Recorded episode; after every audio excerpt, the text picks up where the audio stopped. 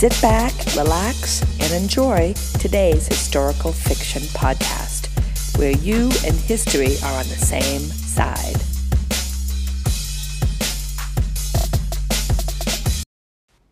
Hello, Team Wonder Readers. I want to congratulate you on the incredible reading work you did last week. And there's tons of evidence of some exceptional reading and uh, writing about reading work on our Padlet. So, as you last week dove deep into understanding those unfamiliar settings and the conflicts in people, you also pushed your ability to put yourself in, in another person's shoes, to empathize empathize with people who kind of at first glance you appear kind of different than you. And what's the beauty? The beauty of art and literature and music, it pushes us to connect with others, which not only makes us better, it just makes us better people, period. Now, I'm going to show you a photograph that's in our Google slide today from a series. It was taken just after the Vietnam War. It documented some desperate refugees, and these refugees were fleeing Vietnam in a dangerously overfilled boat the photographer who took these pictures, Eddie Adams, he was nominated for a Pulitzer Prize for these images, and they were powerful enough to sway, to change the minds of the U.S. Congress to accept 200,000 Vietnamese refugees into this country. So it's called the Boat of No Smiles. And so I want you to, as you're listening to this, open up that image on Google Classroom as I'm talking to you, I want you to look at this photo.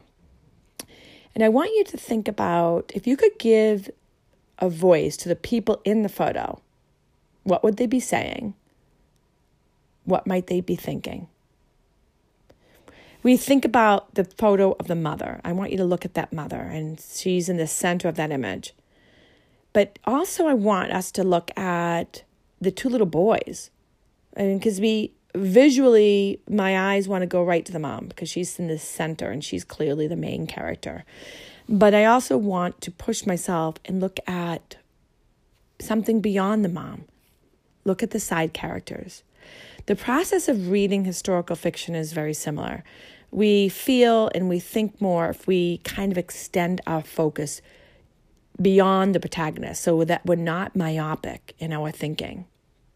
So today I want you to think and to, think about minor characters in your story for a reason. Those minor characters aren't so minor after all.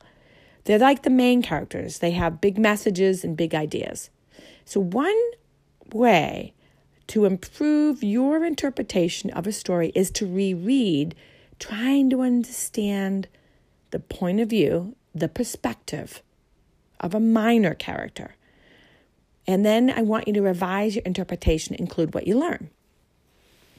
When we first start a story, it's often easy for us to follow the perspective of the main character. We know that, right? We spend so much more time with them and we only think about them. But when I look at birds with my binoculars, I'm focused on that one bird. But outside of my scope, there's a lot of things that are happening that I'm not aware of. And it requires me to look beyond my binoculars to see. So, like the mother in that image that we're looking at right now, her anguish is so visceral. It's so we feel it deep down in our gut. It's much harder for us to consider the perspective of a child of the child to our left, that little boy. He's resigned, is he sad? So today, as you're looking at this image and you're listening to me speak, I suggest that we try very hard to consider the perspectives of side characters, even though it might be difficult to fully access them. We're going to try to see what we learn about our stories by giving voice to to the perspectives outside of our protagonist. So, for example, beyond the bright sea. Crow is the protagonist, and we're focused on her and we're focused on her. But what about the other characters? How about Osh? How about Miss Maggie? How about the Birdman? Those are some really incredibly interesting characters. And Esperanza Rising, how about Marta? How about Isabel? Hortensia? Abuelita? Mama? All those characters have a different perspective. So let me show you what I mean. In that book, Patrol, that I read to you by Walter Dean Myers, it tells that story through the point of view of only one character, that soldier. And we follow behind him as he winds his way through the jungle. We hear his inner thoughts that most clearly and directly. And it's through his eyes that we see the other characters in the story.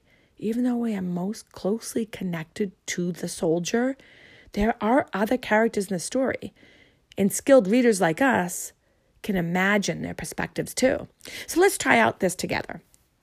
I'm going to reread a stanza where a number of other characters appear. The stanza where his sergeant calls to him and commands him to secure the village.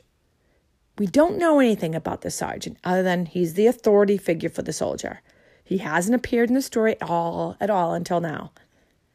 All the same, as I read, let's try to step into the sergeant's shoes and imagine we are him in this moment. Secure the village, Sergeant calls. He points towards the enemy. I know he's in the dark jungle and there might be enemies anywhere, so he might be worried or he might be scared. Maybe he would kind of sound something like I straightened my back and I assumed a rigid posture, taking on the role of a sergeant and thinking aloud as though I were him. I want you to think about don't let your guard down, boys. I'm responsible for all of you here, and if I lose you, I'll feel guilty forever. I'd rather one of these unknown people die accidentally than have one of my own men harmed by the enemy. I can't take any risks. I'm putting myself in that sergeant's shoes. I'm imagining what he might say, even though the book doesn't even mention it. So I could have easily passed right over the sergeant. He only has one line in the entire book that I read to you.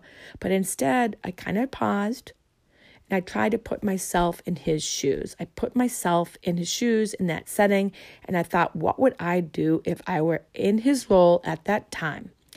And now I want you to think about this. Yesterday or last week, we thought a lot about our main character. Um, now we've met the sergeant, and I want you to think about this, the perspective. From someone else's perspective, it's a little tricky because we have so very little information about them, but you can still push yourself to imagine perspectives that are missing or underrepresented. You're kind of making sort of a prediction based on the background knowledge you already have.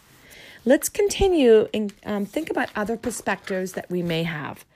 I picked, so let's see, the enemy, a brown woman with rivers of age etched deeply into her face, an old man, his eyes heavy with memory, and babies babies, little enemies crying on the mud roads, little enemies with tears running down dusty cheeks.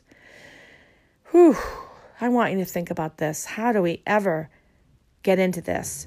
So, I want you to think alongside me. I'm thinking about this old woman, this old man as they stare at the American soldier and they're holding their giant weapons. And I'm also thinking about why Murphy is barking right now.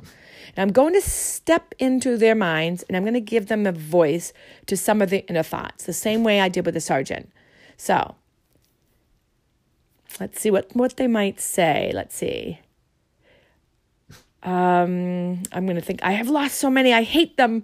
I fear them. I'm so tired of death. Hmm, those Americans, all they do is they come and they come in with their boots and their guns and they take and they take and they kill. So now I'm thinking how unfair the story is, right? None of these characters want to be in this situation. They don't want to be in war. They all have good reasons for their hatred and their fear. The sergeant on one side, the old woman and old man on the other.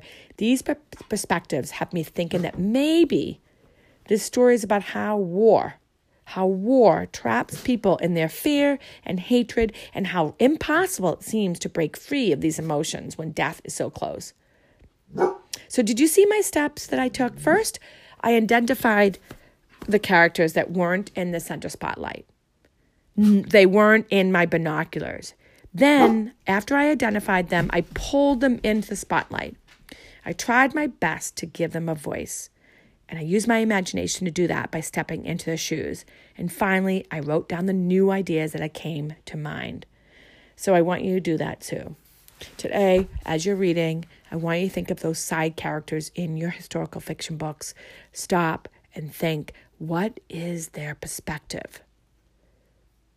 Remember, you're expanding your thinking by considering and empathizing with the experiences and perspectives of minor characters. And some of these characters might be underrepresented or even missing in the text, but it's okay. You can use your imagination. And that's what good readers do. We kind of close those gaps that the text did not tell us. So, over and out until another day. Hasta la vista.